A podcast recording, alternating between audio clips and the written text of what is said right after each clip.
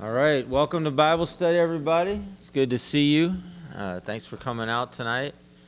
A much more pleasant evening than it was the last time we gathered. So it is good to see you, and it's good to be here. Let's start our time in prayer. Heavenly Father, we thank you for your love, and we thank you, God, for uh, your care over us. That you teach us, that uh, you give us truth, and you want us to become more than we are today. I thank you for an expectation that we can all have of becoming more, an expectation that he who has begun a good work in us shall complete it even unto the day of Christ Jesus. So we thank you for the good work you've started, and we thank you, God, that you're going to complete it. We ask, God, your blessing on this time. We pray that we would have just be wide open have ears to hear and eyes to see. I pray, God, for our minds to be open, our hearts to be open, to all that you want to speak and all that you want to reveal. I pray, Father, that this will be a time where we can receive of you. If we ask it in Jesus' name, amen. Amen. If you have your Bibles, uh, if you don't have a Bible, you can pick one up here on the table. But if you do have your Bibles, we're going to open up to Hebrews chapter 7.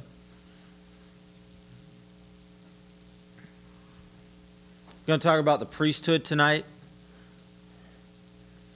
And I hope to eliminate some misunderstandings and also to eliminate some confusion. Uh, part of what I believe about the simplicity of the gospel is that those forces that complicate the gospel or complicate our understanding of the gospel are working to cause confusion in us and confusion breeds in, in most of us as far as our faith is concerned breeds inactivity. Uh, in other words when we can sufficiently confuse something or we can sufficiency sufficiently make something too complicated to actually practically apply to our lives then we can dismiss it in our minds. And i think people do that all the time. So one of the things i really believe that god's called me to and part of what my ministry's been for a lot of years is trying to simplify some of those things and trying to bring some kind of reasonable order to it so that we can actually take some truth and apply it. So, uh, Hebrews chapter 7, we're going to look at verses 15 through 19. Would someone like to read that?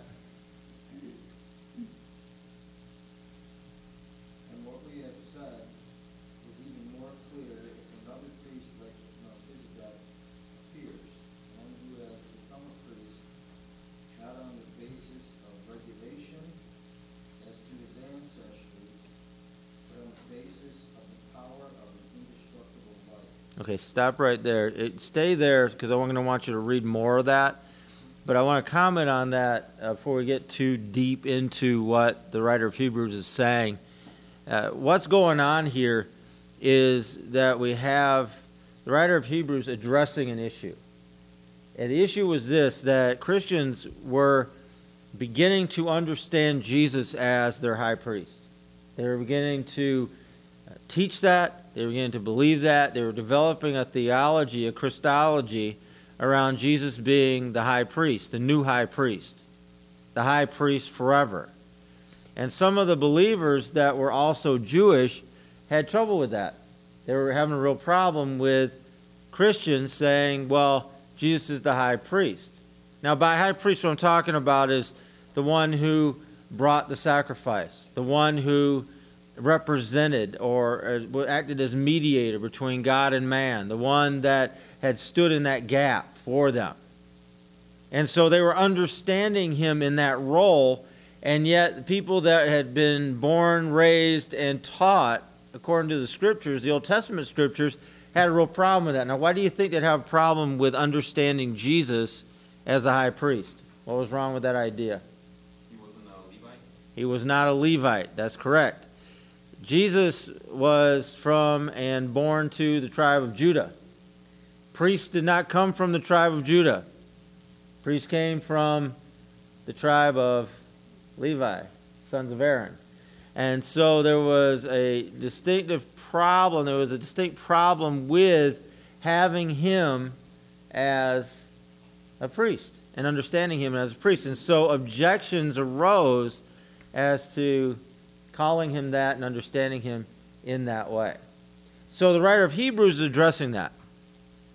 He's addressing the issue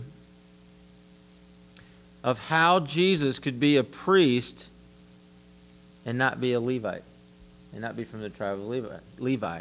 So this is what this is answering. And he starts it off. He says, But suppose another priest like Melchizedek appears. And we'll look and see who Melchizedek is in a second. That, but, but that's what's going on. It's like, suppose something else happened. Suppose a priest not in the line of Levi appeared, but let's say a priest like Melchizedek appeared. What would happen then? And that's what the writer of Hebrews is saying here. He's saying that if you consider Jesus to be a priest like Melchizedek, then everything that he had been saying in the first six chapters of Hebrews made even more sense, had even more to do with the life of Jesus, more to do with the life of the people that he was speaking to, than if he had rose up out of the tribe of Levi like all the traditional priests had done. He says in verse 16, he says, if he's not from the tribe of Levi, if he's from the tribe, if, he, if he's raised up like Melchizedek, if he's like him, he's not a priest because of who he was born to in that case. He'd become a priest because of his powerful life instead, just like Melchizedek became a priest. Now, how did Melchizedek become a priest? We have no idea. We don't, we don't know much about Melchizedek. I can give you a little bit of background on him. Some of you probably know some of this, but uh, Genesis chapter 14, Abram had, Abraham had been robbed. Some foreign kings had come into his territory and they had stolen a bunch of stuff from him people, goods, livestock, things that were his, things that belonged to his family, like Lot his nephew, and they had come in, they had stolen his stuff, he'd been robbed. And so the Bible tells us that Abram chased after these guys that robbed him, these kings or whoever they were that robbed him, hunted them down, and beat them in a battle, and took back all his stuff. So he got all his stuff back, including the men, women, and children that they stole all the livestock and all the goods, everything they took, he got them all back, and he was heading back home with everything that was his. And in Genesis, in, in this area, Genesis 14, it says that this king of Salem, Melchizedek, came out to greet him while he was on his way back to his house, back to his home with all his stuff. Now, he just won a big battle. He'd recovered all his stuff, and he was heading home. Melchizedek comes out into this valley and he greets him. Now, Melchizedek is described as a priest and a king. We don't really know anything much about him. He has no origin story. Right? So, most people have an origin story. Even superheroes have origin stories, correct? Melchizedek did not have an origin story. We don't know where he came from. He just appears. Genesis 14, boom, poof, he's there. He's out, he's greeting Abraham. Now, his name means King of Salem, or in other words, King of Righteousness or King of Peace. That's what his name means. We don't know where he came from. We don't know what happens to him after this either. We do know a certain number of things. This, this is what happened. This is what takes place in their encounter. Melchizedek comes out, he greets Abram, Abraham. He offers him a meal of bread and wine. What does that make you think of? All right. So he gives him a meal of bread and wine. He blesses him. Melchizedek blesses Abraham. Abraham, in turn, gives Melchizedek a tenth of all that he has. What do we call that? A tithe. And that's it. That's it.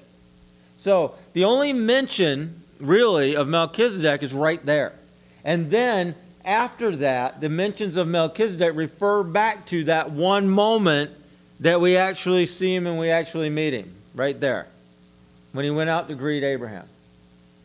So everything else you hear about Melchizedek is referring back and referring to that moment.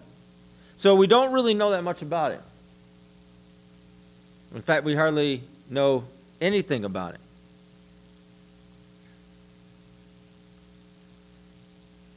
So, Dave, keep reading.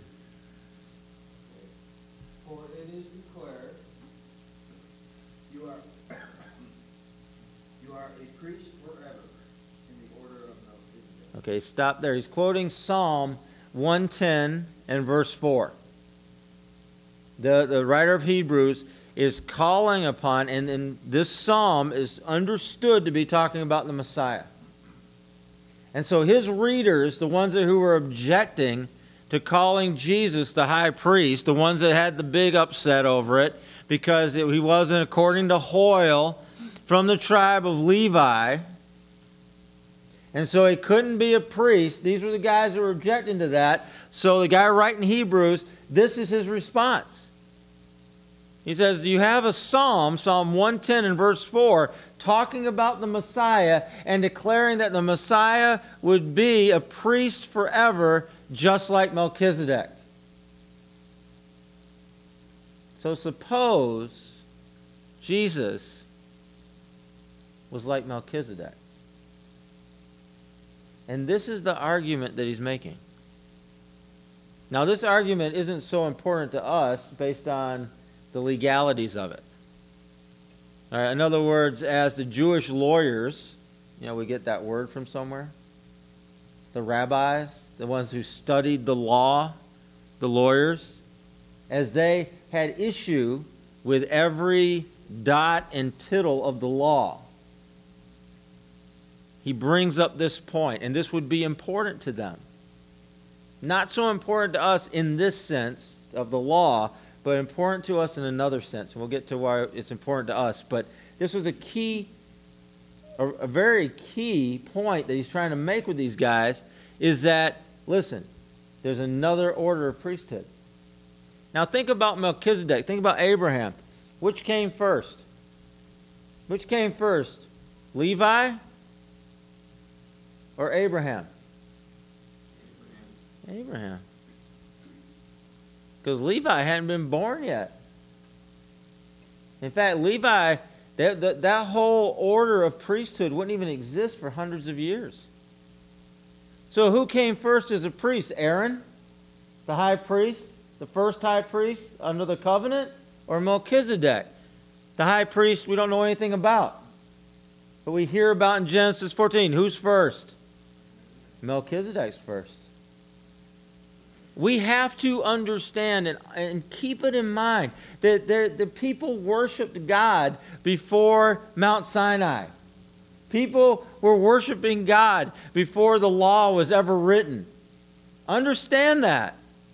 Job took place before the law was ever written. Job was worshiping God, Job was serving God.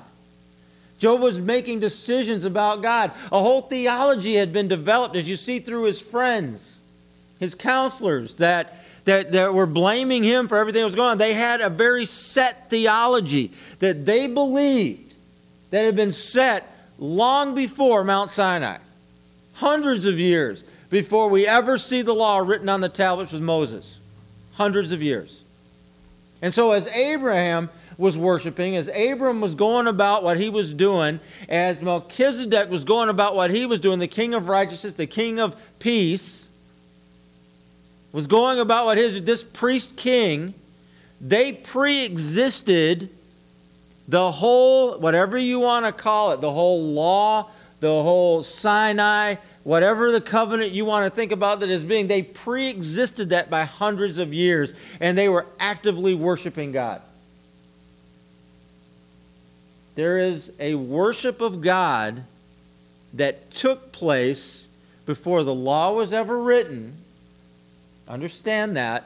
And there is a worship of God continuing to take place based on based on that priesthood that we hardly know anything about. So just suppose Jesus is of the order of Melchizedek. Then we have to understand that that order is much older. Okay? are you following what I'm saying?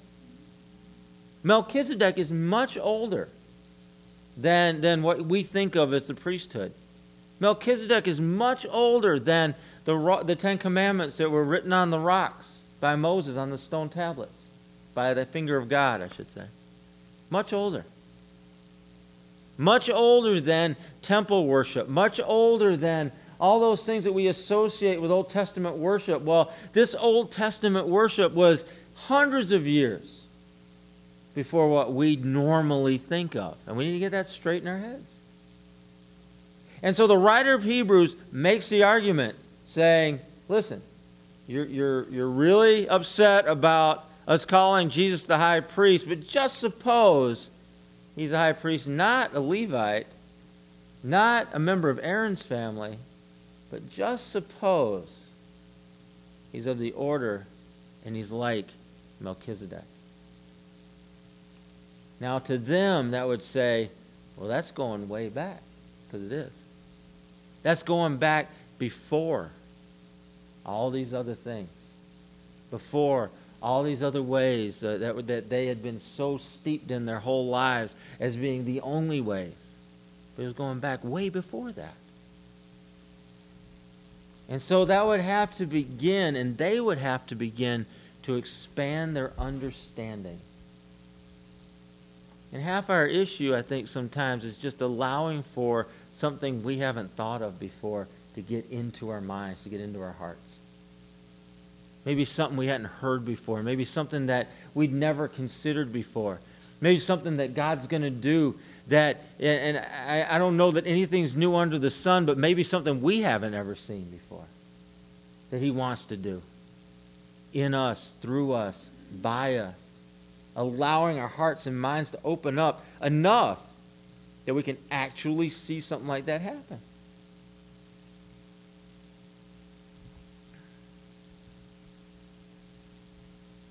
Okay, Dave, go ahead. The former regulation is set aside because it is weak and useless. For the law made nothing perfect. And a better hope is introduced by which we draw near to God. All right. Thank you. When you read verse 18, the old rule, the old rule is done away with. It was weak and useless.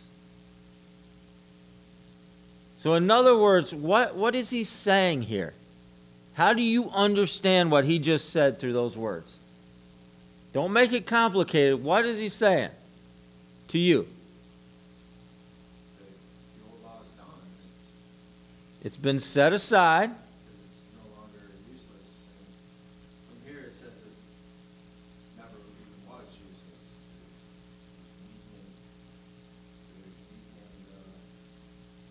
It's weak and useless. The law didn't make anything perfect. So let's go back. And that's what he's really saying. He's like, go back before that. Go back before that point. Because that old rule is being set aside. That law that could make nothing perfect is being set aside, being done away with because it's weak and it's useless. Compared to what? Compared to Jesus. And if you want to go back to a certain place, go all the way back to Melchizedek. And so, how can the writer of Hebrews say that? Well, he has every right to say that because their father, who they look to as the father of all the people, Abraham, who did he give the tithe to? Melchizedek. Who blessed who? Melchizedek blessed Abraham. So, who showed the honor? Who showed the respect? Who is the one who humbled himself? Who's the one that showed appropriate respect to the other? Abraham bowed to Melchizedek. And so, if you're looking for one greater, Melchizedek is the one greater. So Jesus coming as a priest like Melchizedek, as a king priest. Like Melchizedek was a king priest. Who's going to bow down to him? Everybody. Everybody. Most specifically, the people that the writer of Hebrews is writing to. Because he took them way back, didn't he? He took them way back to the start where they could trace themselves from, where all of their pride was centered in. Everything they believed, their whole identity was centered in Abraham. He took them all the way back to the start, all the way back to the beginning. And who did Abraham bow a knee to? And that was Melchizedek. Well, what if Jesus is like Melchizedek? Who are you going to bow a knee to? To him. You're going to bow a knee to him. So, do you see why this was important to them? Do you understand why, why this point is, is key to them understanding the place of Jesus and who he actually is and who he needs to be in their understanding their relationship with God? Because it has everything to do with that. Everything to do with how they're going to identify themselves from that point forward. About who was more important, what was more important, who had the more authority, who was the one that they were going to bow a knee to, who they were going to submit to who they were going to find their identity in is going to be Jesus.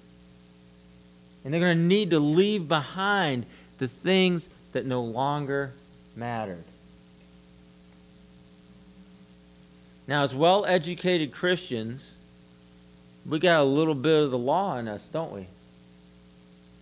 You grew up in a church. Now, some of you grew up in a church, some of you didn't. If you didn't grow up in a church, you probably don't have some of the law in you like that. But if you did grow up in a church, you've probably got some of that in you. Some of that arguing about it. Some of that talking about, you know, which is which is more important, which is stronger, which makes more sense, which how do we do this? How do you find the balance? There is no balance. There's no balance in this. And that's what he's saying. There is no balance. We're not arguing about Jesus being from the tribe of Levi anymore. We're not arguing about Jesus not being of the sons of Aaron. We're not arguing about that anymore. We're going to go uh, way back before that to the point of a national identity for these people. And you're going to say, he's the one that bowed to Melchizedek. So just suppose Jesus is of the order of Melchizedek. Well, he goes beyond that and he declares it. Jesus is a priesthood forever, a priest forever in the order of Melchizedek. That's who he is. And so we've gone back and beyond. And that promise given to Abram, given to Abraham, his seed, and, and Jesus was a child of Abraham, would bless the whole earth. Gentiles, Jews, Greeks, everybody will be blessed through him. And that's the point. So we can argue about it. There is no argument. We can try to figure out a balance. There is no balance. Jesus is King of kings. He's Lord of lords. At the name of Jesus, every knee should bow and every tongue confess that Jesus Christ is Lord to the glory of God the Father. There is no balance. That question has been answered. And whoever Melchizedek was, some people believe he was a prefigure of Jesus. Some people believe a lot of things about him. And all of it is conjecture in a sense because we really just don't know. But what matters about it is where that starting point is. What matters about it is, is Abraham bowing a knee and tithing to him. What matters about it is that it establishes a clear line and a clear authority that comes all the way down to Jesus. And so, whether we're going to talk in religious circles or non religious circles or whoever we're going to talk to, it establishes a clear line to who he is as King of Kings and Lord of Lords. Melchizedek predates the law. He entered without beginning or end. He seemed to be a man, but he was more. We know that because Abraham bowed down to him. He served bread and wine. He blessed just like Jesus blessed. And an everlasting priesthood was established. In other words, it would never end. And this would be an everlasting priesthood apart from the law. Can you agree with that? It predated the law. The law gives it no authority. The law gives it no definition. The law gives it no meaning whatsoever. It existed before the law existed. Require the law it. It didn't require the law to start with, and it doesn't require the law now. Period. Like Jesus. Everything I just said, you could say, like Jesus. Because I could say, he entered without beginning or end. I could say he seemed to be a man, but he was more. I could say that he served bread and wine. He did. We got the story. Could say he blessed. He did bless. He's a part of an everlasting priesthood that will never end. Absolutely. As apart from the law. That's Jesus. That's Jesus. You know, Jesus from the tribe of Judah. Think about that. What does Judah mean? Anybody know? The word Judah? It's defined in the Bible. That's how you know what it means. It just means praise. He's from the tribe of praise. And, and, and that whole idea of who he is, that whole idea of his life, that whole idea of how he is a priest, does not require the law in any way, shape, or form. It is before it and it's after it. You know, we exist afterwards. We came into this thing way afterwards. And, and there is a worship that has been a worship since before, and a worship that's a worship now. There is a service that was a service before, and a service that's a service now. You know, you get people arguing about things. I, I remember talking to somebody, I was uh, training a guy, he wanted to be a pastor. And those of you that are part of the church, you know that I really don't talk about tithing. I don't think I've ever spoken about it from up front on a Sunday or anything like that. And and I believe in it. I do it. And I've done it the whole time I've ever been a Christian. And God's never let me down with it, ever. And I can testify to it. I can give you specific examples of things that God's done, all those kind of things. But I, I was talking to this guy. I'm like, you really need to establish some giving because he's starting a church. I'm like, you got to establish some giving in the church so you can have some kind of a foundation to run what you're doing. He's like, yeah, that's a good idea. And then he just volunteered this to me. He's like, yeah, I just don't believe in tithing. I'm like, you don't believe in tithing? He's like, no, no, that was just all Old Testament, you know. I'm like, so what do you believe in? Well, I just believe in giving. Like, how much? Well, I don't know. I don't either. Tell me. Because I mean, there's examples in the in the Bible, of people giving everything, going out and selling pieces of land and just giving all they had, putting into the pot, and everybody living off of it. I mean, is that what you're talking about? Well, maybe. All right, so somebody should give 90% of what they make. Well, if they want to. Who wants to? I mean, I'm really trying to reason with the guy a little bit because the stance was confusing to me. Because I, I, I don't, you know, take anything that I do, like, like tithing, I don't do it because there's a rule in the book about it. That's not why I do it. I think 10% of everything I make is a reasonable amount to give it to my provider. I think it's reasonable. In fact, I think I'm getting off pretty easy with it, truthfully. You know, just from a like a transaction standpoint. I mean, the government takes more than that. They take a lot more than that. I give my server more than that when I'm in a restaurant. Okay? And so, and some of the bad service I've gotten, and I've still, still been able to give them 10% at least, not 15 or 20, and they were terrible. I still give them 10%. You know, if my maker, my creator, my provider, the God of the universe, if I can give him 10%, I feel pretty good about that. I'll probably give him more. You ever see My Blue Heaven? Steve Martin movie? He's got, yeah, he's a line in that movie. He's, he's giving tips to everybody, you know, like the FBI. They got him in a witness protection where he's tipping the FBI agent or whoever's, you know, getting him out to his house. And, like, what are you doing? He's like, I believe in over tipping. Yeah. Not that I'm comparing that, I'm not giving God a tip or anything. What I'm saying is, is there needs to be a generosity in us and a recognition of, of who we're serving and a recognition of his part in our life and a rec- recognition of his provision over our lives. And besides that fact, and, and getting nowhere with this, I, I can't even describe to you the frustration of the conversation I was having with this guy.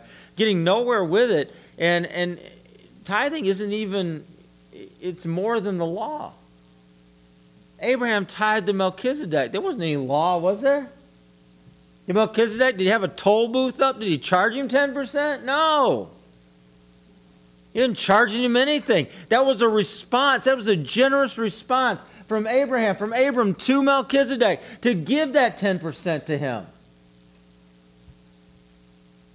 It was something beyond. It's not because somebody told him he had to do it. It's not because somebody said, this is the requirement for you to get by or this is a requirement for you to leave this valley.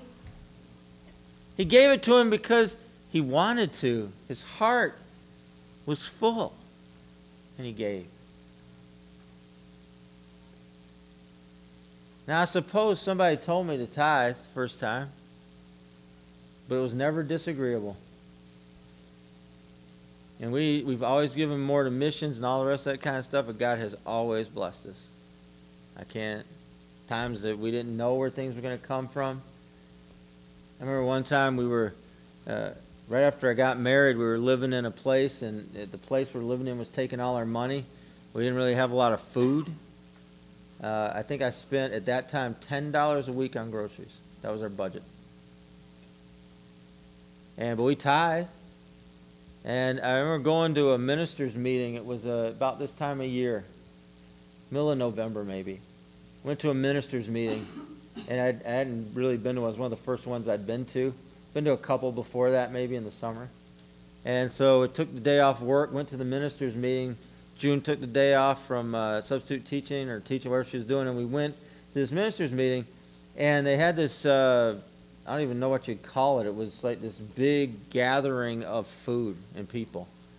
And they just took the food, divided it up between all the home missionaries, the guys planning uh, churches, and us, because we're working with college students. And so they added us to the list. They filled our car with food, filled it up.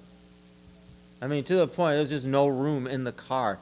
It, it took us trip after trip after trip to unload it. We didn't even have a place to put it all. It was that overflowing. And that was an early lesson. That was an early lesson about it. It's like, yeah, there's my $10 a week right there, man. With more food than I even have cabinet space for. Just like that. I don't know why I'm talking about this, but I, I just wanted to, to say that, that you have to keep in mind this is all before the law. All right, and I'm not talking about the law. I'm not talking about you know we got we got to follow after the rule or something like that. That's not what I'm trying to say. What I'm trying to say is this predates all that. This is all a long time ago, centuries before that. And so I don't I don't buy that whole argument. Well, that was all Old Testament. Yeah, so is worshiping God. Yeah, so is so is laying down your life for God. Yeah, so so is God restoring us. So is God providing for us. So so is all those things. Yeah, it's the same. We want to make it that much different, but man, it's the same. Look at Job. That story makes sense to people even now, doesn't it? Everything doesn't always go your way. What are you going to do? Cry about it? You're going to blame God, get all bitter about it? Are you going to take the good with the bad? Naked I came into this world, naked I shall you know, depart and, and whatever happens in between happens.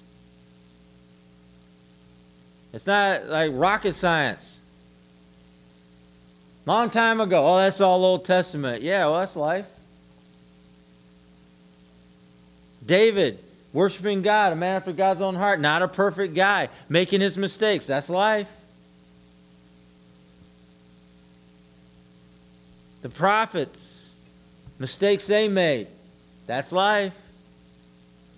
The kings of Israel couldn't keep it together. Some good, some bad. Not all great. Didn't agree with that guy like that. That's life, isn't it? I think it is. So we're not arguing about it. We're not arguing about it. And just like the writer of Hebrews addressed in the same way he addressed those that wanted to argue about it, there's nothing to argue about. You can quote as many things as you want. You can say it, you know, like whatever. You can lawyer up on being in the law, not being whatever. It doesn't matter. It doesn't matter because it didn't have nothing. It doesn't have anything to do with that.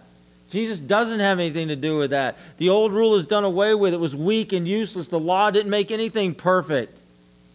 But he goes on to say, now a better hope has been given to us. That hope brings us near to God. Yeah. So what they were holding on to wasn't bringing them near to God. In fact, it was weak, it was useless, and it was I would I would even suggest it was taking them away from God. And had for years. Right now I'm reading through Kings and Chronicles and all the times that they just didn't follow after God. They built their altars. They worshiped uh, Baal. They Baal. They they had Asherah poles. All that stuff. Yeah, what good was it doing them? Nothing. Nothing. It was doing them zero. Have some more verses for you.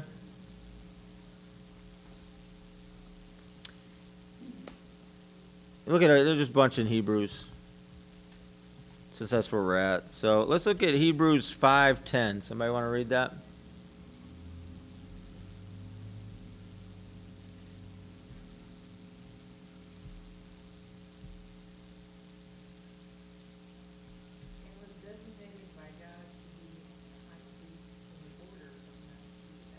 All right, so th- this verse says flat out, because if you read the verse before, it says Jesus was God's son but by suffering he learned what it means to obey. In that way he was made perfect. Eternal salvation comes from him. He saves all those who obey him. You, you notice that word obey in there? Is that offensive to some people?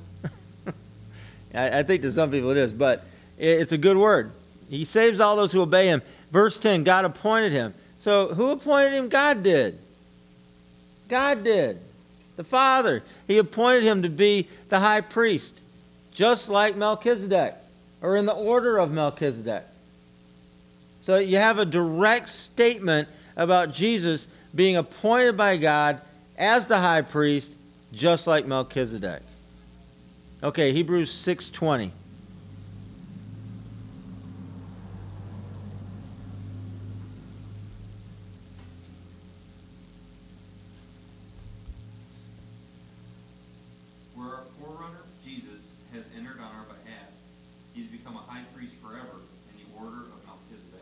Okay, so this gives us a little more on him being in the order of Melchizedek. How long does his high priest, how long does it last? Forever. Forever. All right, so that gives you a little bit more on it, doesn't it? Not only has he been appointed by God as a high priest in the order of Melchizedek, like Melchizedek, but it's forever. That's longer than lifetime. Yeah, it's forever. That is a forever appointment, just like Melchizedek. All right, let's try Hebrews 7 17.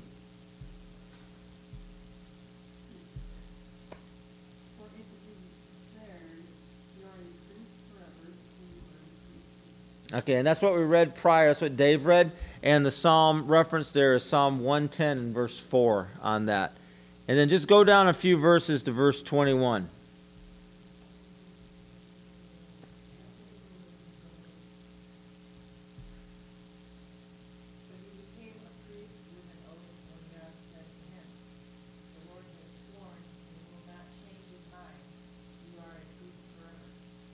All right, Psalm 110 and verse 4. Verse 22 says, Because of that oath, Jesus makes the promise of a better covenant certain.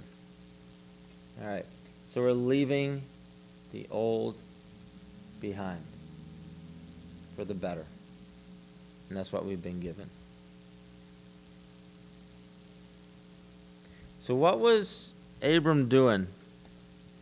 I gave you this one. I gave you the introduction to this. What was he doing when he met Melchizedek?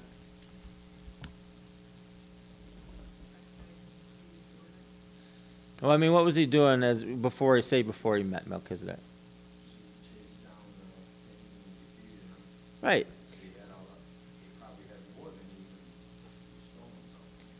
Well, he had been he'd been robbed, right? And he was chasing after the guys that robbed him to get his stuff back. So he got his stuff back. He was heading home. So you see a theme there of restoration, right? That's what Abram was doing. He was getting his things back that was being that were being stolen. And so Melchizedek's role in that was he stopped him, but he blessed him in the midst of that.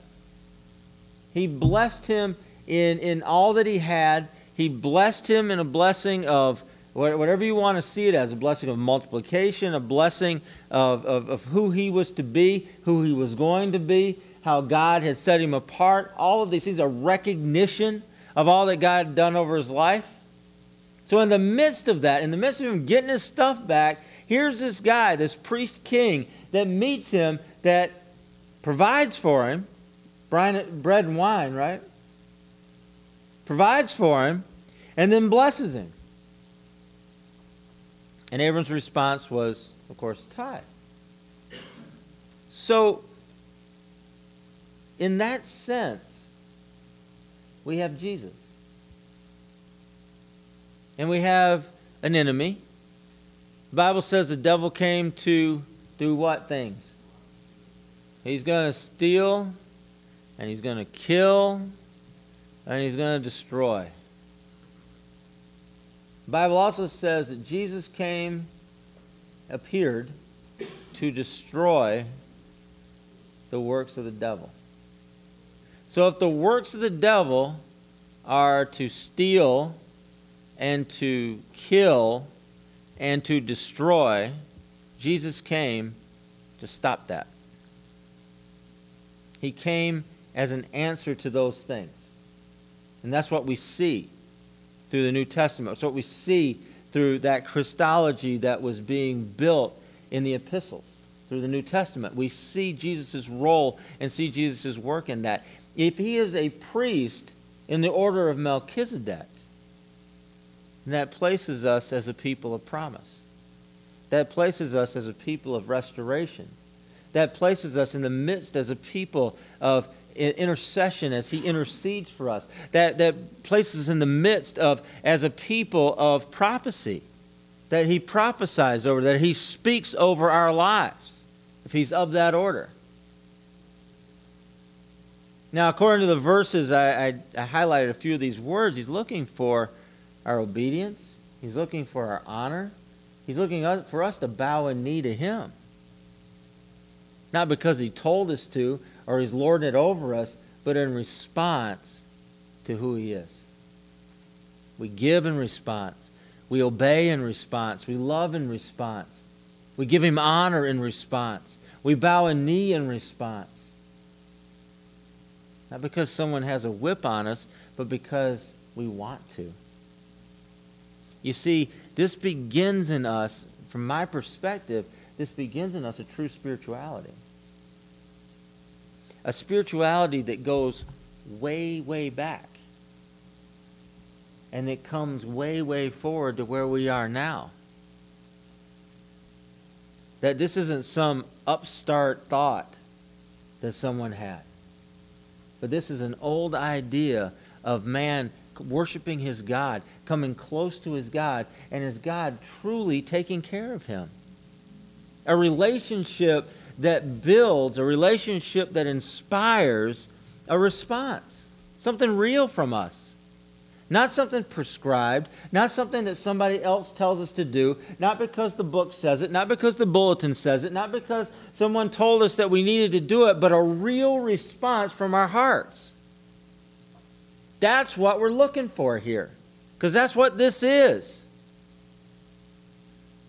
Abraham could have stayed in his own country and worshiped like his own family worshiped. He could have done that.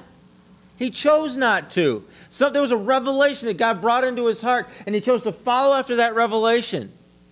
And he found himself in a new country, and he found himself among a new people, and he found himself with the promise of God all over him, something he couldn't even see, but something he believed. And by faith, he appropriated that. You see, there's a true spirituality to that. But that's what God has for us is a true spirituality. And we have to break out of the forms and we have to break out of the things that have been prescribed for us to even enter into that spirituality, to begin to enter into that. And so we come to this place again where I started things tonight about being willing to see something different, being willing to allow God to to shake our minds a little bit about something that maybe we hadn't thought of, or maybe that we hadn't seen before, or maybe that we hadn't heard before, but a true spirituality where God is really just revealing Himself to us. And we're in relationship with Him, and we're responding to Him. Something real.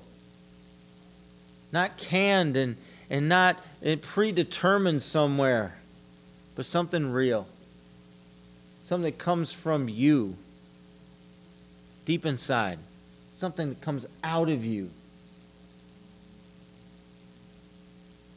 Inspiration, that's the breathing in. And if there's an inspiration, there needs to be an exhalation, or you're going to die. We all have to inhale, and then we have to exhale. That's how the system works. And so we want to say, yeah, I'm inspired. Inspired about what? What, what does that mean? What's it going to look like? Well, you got to exhale sometime. So get all inspired, that's good, but what's the response? What does it produce? What comes out of it? Maybe it's not something everybody else seen before. I don't know. Maybe it's not something that, that the person next to you has ever experienced before. I can't answer that, but something needs to come out. Are you going to die with that inspiration? We call that holding our breath. And it only lasts for so long.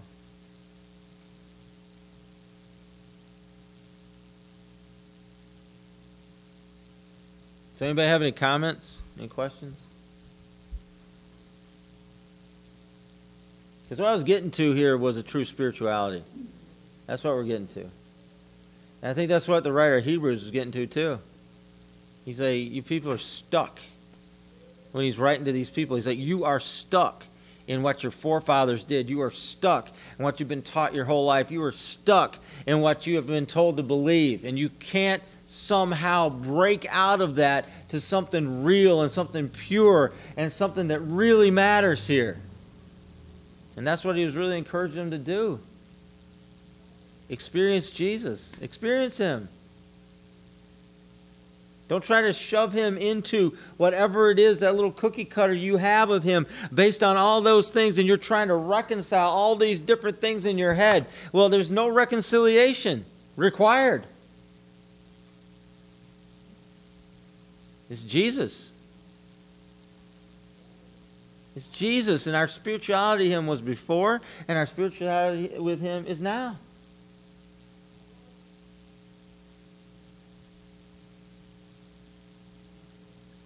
So, how do you get there? You got to weed through that. I got to weed through that. I've been weeding through it through, for years. And the more I cast aside, the weirder I get. That's the truth.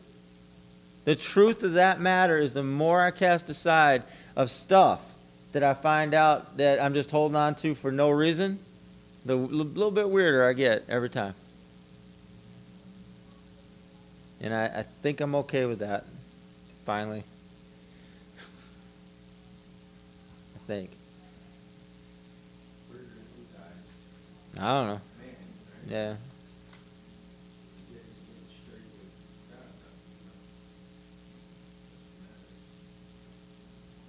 Yeah, this this what we're doing is so much simpler. What we are involved in is so much simpler than we're led to believe. It really is. We just have to take hold of that simplicity. And don't let go of it. Don't let go of it. Because I'm pretty sure our enemy wants to rob us of that simplicity. I'm pretty sure of that. But I, but I see like it's like, bringing the circle back to how it was in the garden. Right? And, um, after fall, and there was, there was a time where there was still free, free worship, free association with God, but that fell, fell on the wayside. And it came to a point where people pretty much demanded a law upon it, because they didn't want to just have, it's simple, they wanted it more complex. The law was written, they couldn't be followed. You know, nobody's perfect, to follow the law. And then, even with the law, they had the judges and all that, and then they wanted king. And that failed miserably too. And then to the point where it has to be, it had to come back to to what it is. It to be Jesus. We're given the path to get back to relationship with God like Adam had in the garden. Well, what I, what I would suggest, you gave a good history there from the garden, the fall, all that took place between then, the, all the worship took place, and you had the law, and you have the judges, you have the kings, you have all the rest of that stuff. You gave a pretty good chronology of it, but what I would suggest is this the person, the one who needs to change their mind, has never been God. It's always been us. And we went from one bad idea to another bad idea, all the way down the line to we're out of bad ideas. Well, not out of bad ideas, but to the point where the time of bad ideas was full, and we got a good idea, which wasn't a new idea but it requires us to change our minds. And so to continue down the road of bad ideas is utter foolishness. So we've got to change our minds. If we're going to get anywhere back to that place that God created us to be. So, mm-hmm. And I, and I would, easy to wanna have some kind of formula, set of steps, tell me what to do, kind of a thing. That's kind of human nature, mhm. that doesn't work. We, we see, we, we had this whole book that showed us it never worked. We have examples today of our living that shows it doesn't work. Right, right. But we have to hold on to that. What you just said, we have to hold on to it and live it. We have to live it. So let's pray. Thanks. Father, thanks for your solution to our folly. And I just want to say thanks, Jesus, for the answer, the life that you give. That you are a high priest the order of Melchizedek, a priesthood that has no beginning and no end, and that will last forever. And so, Jesus, I just want to thank you that you are a restorer. I want to thank you that you intercede for us. And I want to thank you that you're about destroying the works of the enemy in and through our lives. So, God, I pray that our minds, our brains, our hearts, our spirits can grab hold of what you're saying. And I pray that we can hold on to the simplicity of what you're showing and what you're revealing, that we can live in that simplicity and find a life of peace and a life of joy and a life of worship. That We find ourselves in a state that you created us to be in of worship before you and of life with you. So, God, today I pray we can cast aside things that don't matter and we can just take hold of you, your will, your purpose, and your way. We're asking in Jesus' name. Let's agree by saying amen. Amen.